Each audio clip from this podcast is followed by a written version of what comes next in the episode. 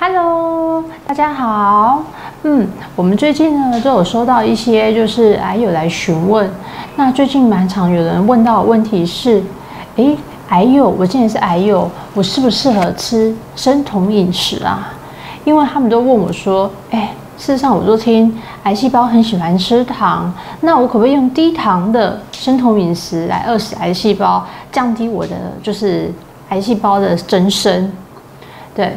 那事实上呢，这个问题呢蛮有争议的，因为像我会为什么会有人说癌细胞喜欢吃糖？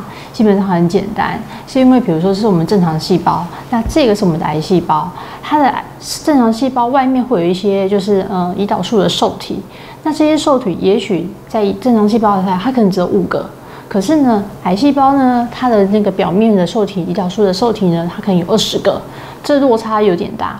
当落差大的时候，你看它只有五个，所以它去吸它的那个碳水化合物的东西，就只有五个受体去吸收。可是癌细胞却有二十个，那相对你就会觉得，哦，癌细胞是不是特别喜欢吃糖？反归回来，我们就来听听看看，哎，什么叫生酮饮食？相信生酮饮食对大家来言不陌生，它就是一个很简单的，我提高我的油类的摄取量，那适量的蛋白质跟降低我们的糖类摄取。对我现在讲的糖是指酒制边的糖，就是呃，一般你吃的什么全谷根茎类啊、蔬菜类啊、跟水果类，这里面就有很多很多的糖类物质。酒制边的这个糖，也就是我们常听到的碳水化合物。好，那我们来看我们的一个餐盘。简单来说，假如说你要符合这样子的生酮饮食，基本上你就必须把蔬菜类跟水果类。还有全谷根茎类这些东西降低，那相信大家也晓得，蔬菜类跟水果类里面富含了很多很多的植化素，这些植化素呢，它可以降低我们的癌细胞的发发炎反应。但是你一旦把它，或者是符合你的生酮饮食，一旦把它全部降低，你这一些降低就是发炎反应的营养素全部都不见了。那试想，大家就可以去想想看，诶，我没有这一些植化素的保护来抵抗我的癌细胞。也就是我说，生酮饮食基本上没有办法真正的帮助癌友。我们要做化疗，还要动手术，它蛋白质含量是需要拉高的，因为它必须要修补我们的组织。一方面修补我们组织之外呢，二方面是制造我们的免疫细胞，让我们免疫细胞可以更加的活跃。所以我们就会建议大家是要把蛋白质这个量呢，也是拉高的。所以在生酮饮食上，你会发现，哎，事实上跟我的营养所需是不一样的。嗯，好，那。然后回来讲说，大家会说是要低糖，对我们所谓的希望的低糖是把希望就是还有是把米呃米这边的糖对降低，也就是我们常说的精致的糖。精致的糖大部分是存在哪里？存在的是一些饼干啊、面包啊、烘焙食品里面，还有像一些嗯蛋糕啊，对了。